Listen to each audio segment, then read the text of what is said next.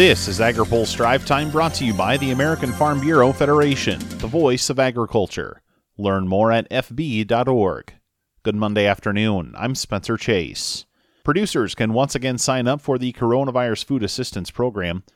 USDA reopened sign up for the second iteration of the program today. The department also announced the availability of $2 million in funding to drive program awareness for small and socially disadvantaged producers. The reopened sign up comes after USDA recently announced an additional $6 billion in pandemic relief for producers. There's more on the news in our story on agripulse.com. A Senate Ag Committee Democrat hopes upcoming infrastructure legislation could be a vehicle for a key policy priority.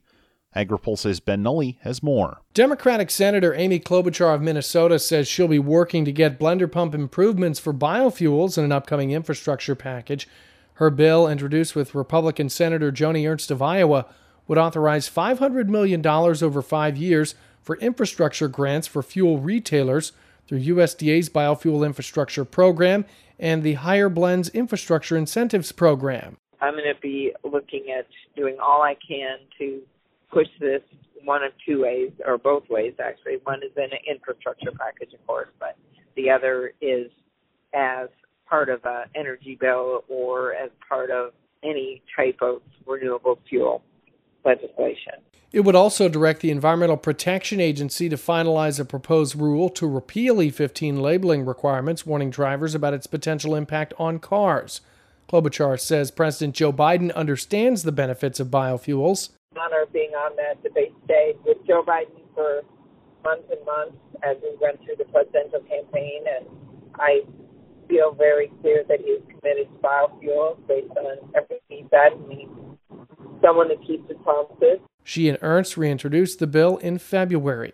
For AgriPulse, I'm Ben Nuelle. The Biden administration's infrastructure package is big and broad and would have an impact on a wide variety of industries. Case in point, fertilizer. Corey Rosenbusch is the president and CEO of the Fertilizer Institute. Speaking on this week's open mic, he says the nation's fertilizer industry is looking for improvement across two key modes of transportation. We want to make sure that we have policies that promote competition among all of the modes of transportation. So, for example, uh, about half of all fertilizer moves by rail, about 56%. Um, also, a third of all the fertilizer in the U.S. will move by barge.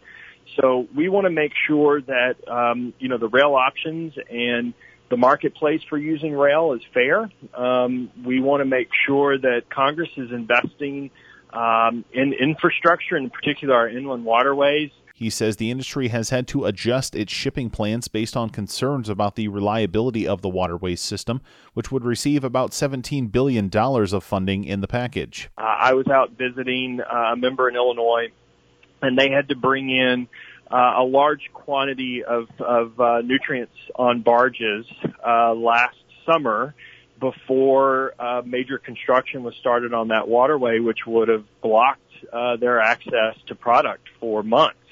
And so we love that there there are these uh, maintenance projects going on. Uh, there's a huge backlog, and anything that Congress can do to continue to invest in that infrastructure is very important. He says there's also the matter of underground transportation. Uh, about 65% of the ammonia in the United States will move by pop- pipeline. And uh, we do we do expect that will probably decline in the future, but all elements of infrastructure and investing in in ensuring there's a fair competitive market for that movement will be so important because it's that logistics cost that has such a big impact on that price to farmers um, uh, in the future. There's more from Rosenbusch, including his thoughts on sustainability and climate policy, in this week's open mic on agripulse.com. Now, here's a word from our sponsor. Today's drive time is brought to you by the American Farm Bureau Federation. The current but temporary estate tax exemption of $11 million per person has been helpful to agriculture, but estate taxes still hang heavy over many family farm businesses. Protect the next generation of family farmers by supporting the Death Tax Repeal Act of 2021. Learn more at fb.org. That's all for today's drive time. For more agriculture, trade, environment, and regulatory news, visit agripulse.com. Reporting in Washington, I'm Spencer Chase.